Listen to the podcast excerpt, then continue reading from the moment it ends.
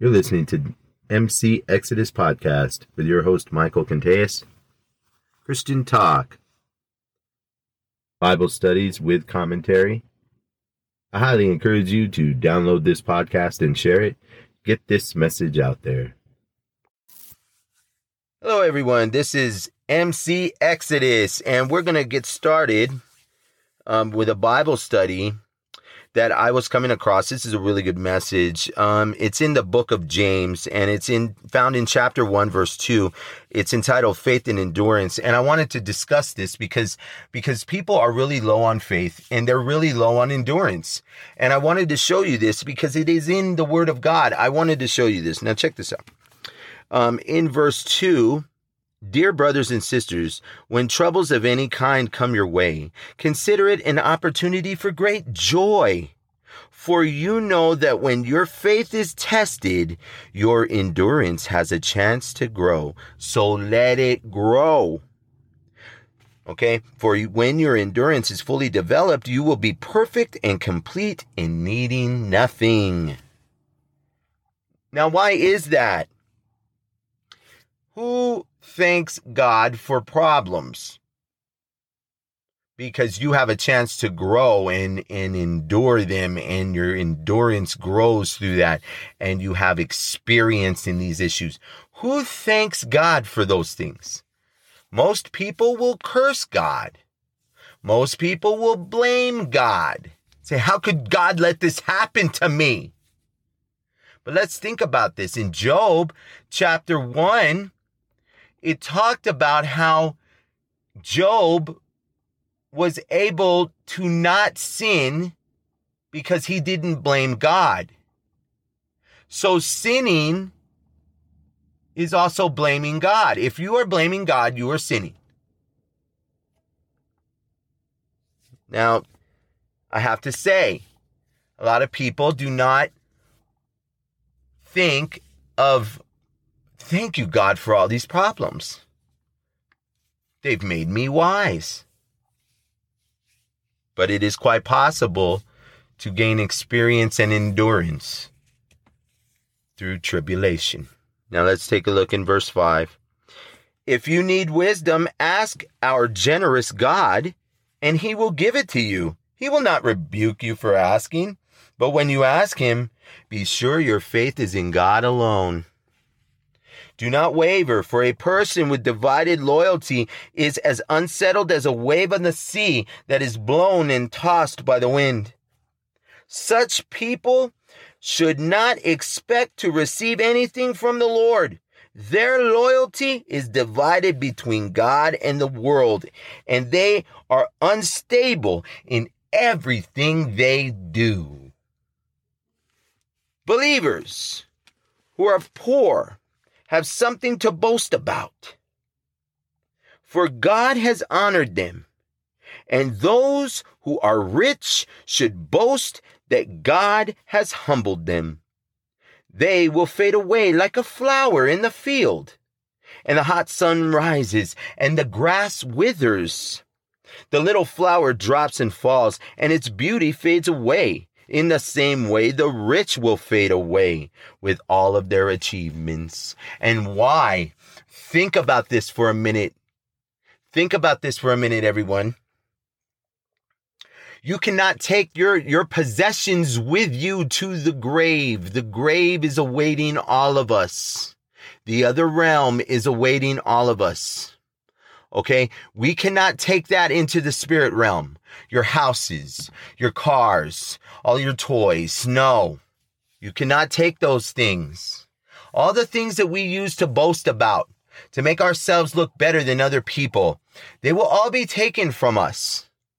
Your clothes, your shoes, everything that you want to feel good about yourself that you have. But in all reality, most of us spend our whole lives learning this lesson. And I'm giving it to you as a free gift right now of wisdom. I am telling you, there is no pleasure in keeping all these things for the rest of your life. The only pleasure, great, true happiness, and joy for being alive on this planet is a life living in Christ. Now let's continue. In verse 12, God blesses those who patiently endure testing and temptation. Afterward, they will receive the crown of life that God has promised to those who love Him. And remember, when you are being tempted, do not say, God is tempting me. God is never tempted to do wrong. And he never tempts anyone else. Temptation comes from our own desires, which entice us and drag us away. These desires give birth to sinful actions. And when sin is allowed to grow, it gives birth to death. Now think about that for a minute. It even says in the word of God that the wages of sin is death. Look, it says right here in James chapter 1, look, and when sin is allowed to grow, it gives birth to death. And why is that? Because death because sin is is death. It is us. It's what's inside of us. It's selfishness. It's everything that we want, want, want. But in all reality, the only thing that we should ever desire is a close and personal relationship with God. Okay, let's continue. So don't be misled, my brothers and sisters. Whatever is good and perfect is a gift coming down to us from God our Father, who created all the lights in the heavens. He never changes or casts a shifting shadow. He chose to give birth to us by giving us his true word. And what is his true word? Jesus. Jesus Christ in the book of John, the Word was God, and the Word was with God. Now take a look at this. Okay? And we, out of all creation, became his prized possession. Could you imagine being God's prized possession, his greatest creation, the Almighty Creator? creating us and he loves us. He, he prizes us. It's absolutely amazing. Thank you, God. Let's take a look in verse 19 listening and doing. Okay. Understand this, my dear brothers and sisters. You must all be quick to listen slow to speak, and slow to get angry. Human anger does not produce a righteousness God desires. So get rid of all the filth and evil in your lives and humbly accept the word. Okay. God has planted in your hearts, for it has the power to save your souls. But don't li- don't just listen to God's word. You must do what it says. Otherwise, you are only fooling yourselves. For if you listen to the word and don't obey, it is like glancing at your face in a mirror.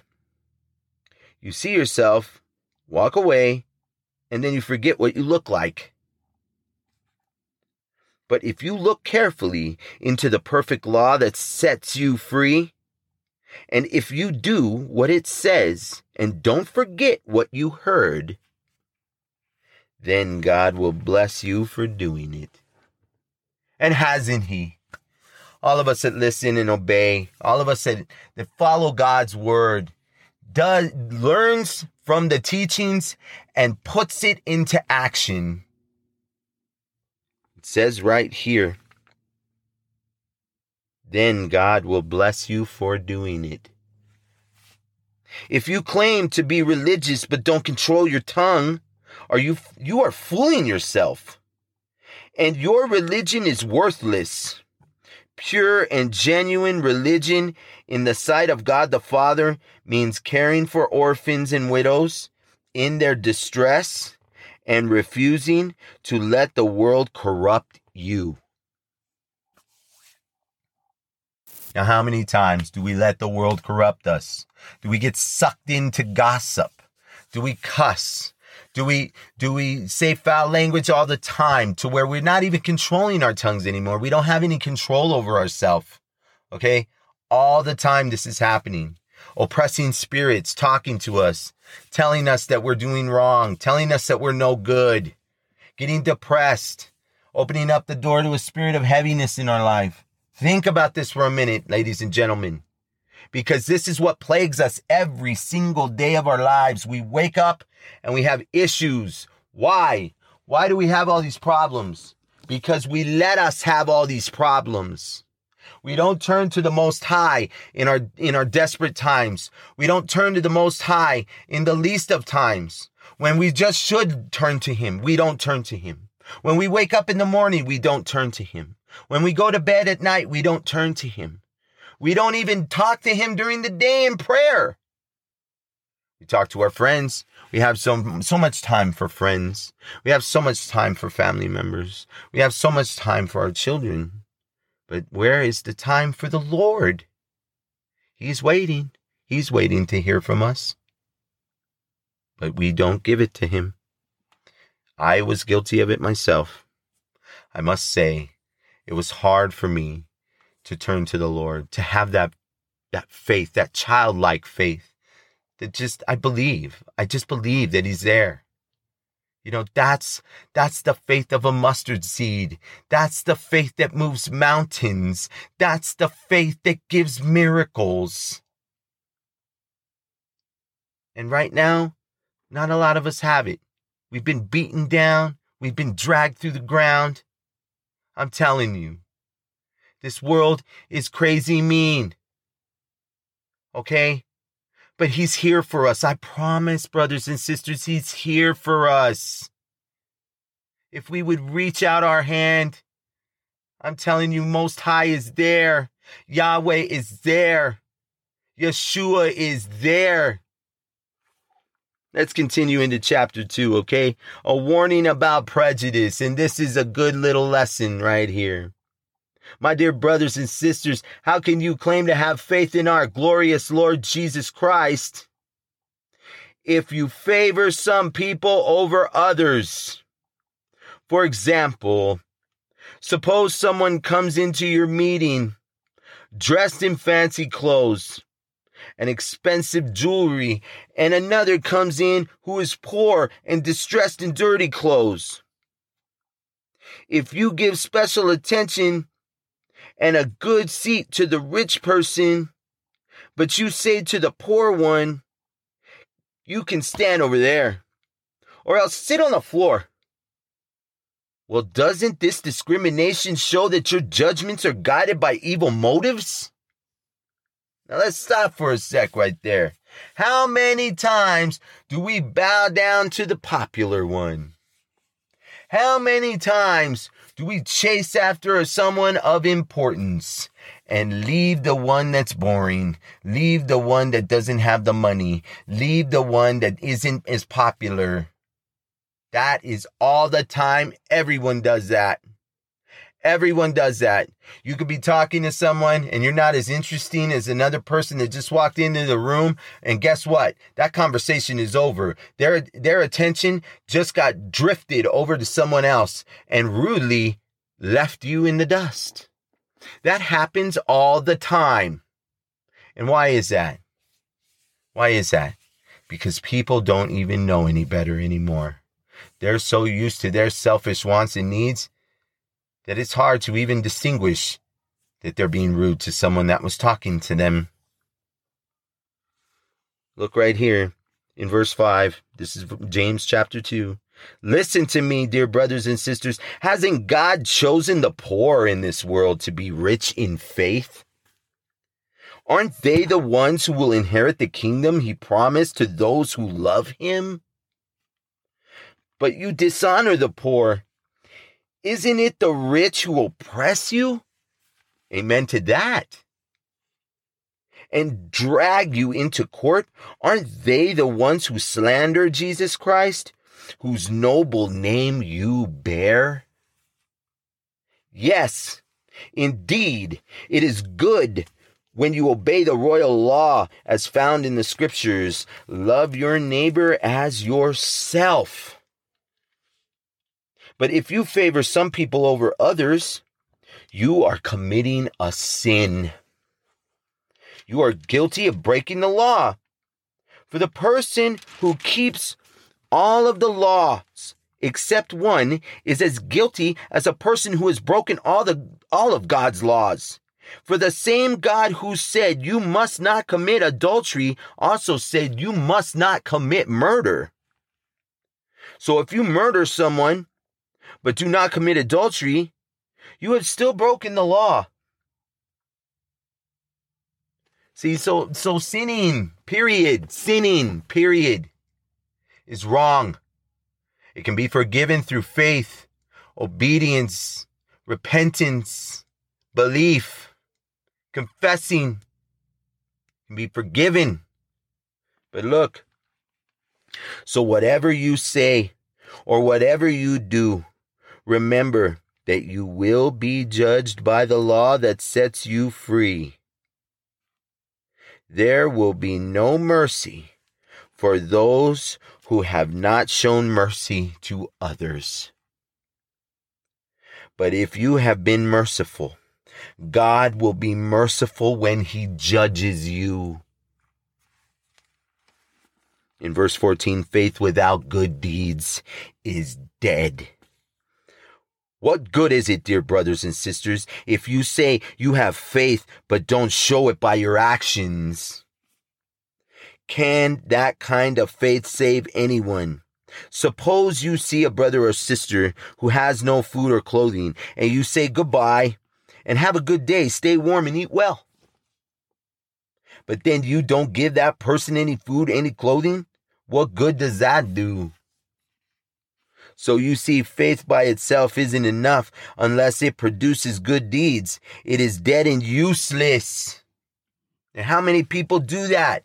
Let's talk about this. Let's break it down. Let's talk this hard discussion. How many of us do these things? We have faith in the Lord, but do we act on anything? Do we preach the good news of the gospel? Do we do anything to help anyone? Do we do anything to promote the kingdom of God? Absolutely not. There are a lot of people that are afraid to do that. They are afraid. And why? Why be afraid to talk about someone you love? Do you really love God? Are you willing to go that extra mile to give someone that, that news, that good news? That news that they could be saved, that they don't have to go to that place of eternal loneliness. Uh, why wouldn't you want to? Why wouldn't you want to warn people? Why wouldn't you? You know, I was one of those people. I'm going to be honest with you. It was extremely difficult for me to talk about God to someone else because I was afraid that they were going to tell me, hey, get lost, pal. You know, we don't want to hear that today. That would what if they said that in front of other people? It would be embarrassing, right? Wrong. I was fooling myself. I was listening to lies. You know what? Forget about myself. It's not about me being embarrassed. It's about them getting saved. It's about them hearing the word of God that's going to change the rest of their course of their lives. That's what it's about. It's not about us. It's about the other person. It's about your neighbor. Now let's take a look in verse 19. You have you say you have faith, okay? For you believe that there is one God. Good for you. Even the demons believe this. Look at that. Even the demons from the devil believe this. And they tremble in terror. How foolish. Can't you see that faith without good deeds is useless? Don't you remember that our ancestor Abraham was shown to be right with God by his actions when he offered his son Isaac on the altar? You see, his faith and his actions worked together. His actions made his faith complete. And so it happened, just as the scriptures say Abraham believed God, and God counted him as righteous because of his faith. He was even called the friend of God. So you see, we are shown to be right with God by what we do, not by faith alone. Okay, now I'm going to tell you, we'll skip on down right here to verse 26. Just as the body is dead without breath, so also faith is dead without good works. So you're going to hear a lot of people argue this. A lot of people say, oh, faith without good deeds. Oh, good. You know, it's not about works. It's not about works. Saved by grace, saved by grace. I can do whatever I want because I believe in God. Read the book of Timothy. Read the book of Ecclesiastes. Read the book of Ezekiel. I am telling you, our faith is complete by works. Our faith, it's it's the Holy Spirit convicts you Okay, through obedience, you start to do these things just naturally. It's not that you're forced to. It's the it's the renewing of your mind. It's the transformation that happens. And it's actually a beautiful thing. And you feel complete by doing the will of God in your life. And that is loving your neighbors. That is forgiving people and that is trying to help people. Okay, so I hope you enjoyed this episode. Um, until next time, uh, please uh, download this podcast. Um, you can find me on iHeartRadio, Spotify, Amazon Music, all the big ones. Um, you can also share this content, um, get this message out there. Also, I encourage you to take a look at my YouTube channel. Um, I have some scriptures and Bible studies that I have uploaded on there, and that is Exodus Coming 6822. You can also find me on TikTok, Michael Conteas, triple seven. So take a look. I'm out there. Um, I do a lot of different content on different platforms. So till my next episode, we'll talk to you later.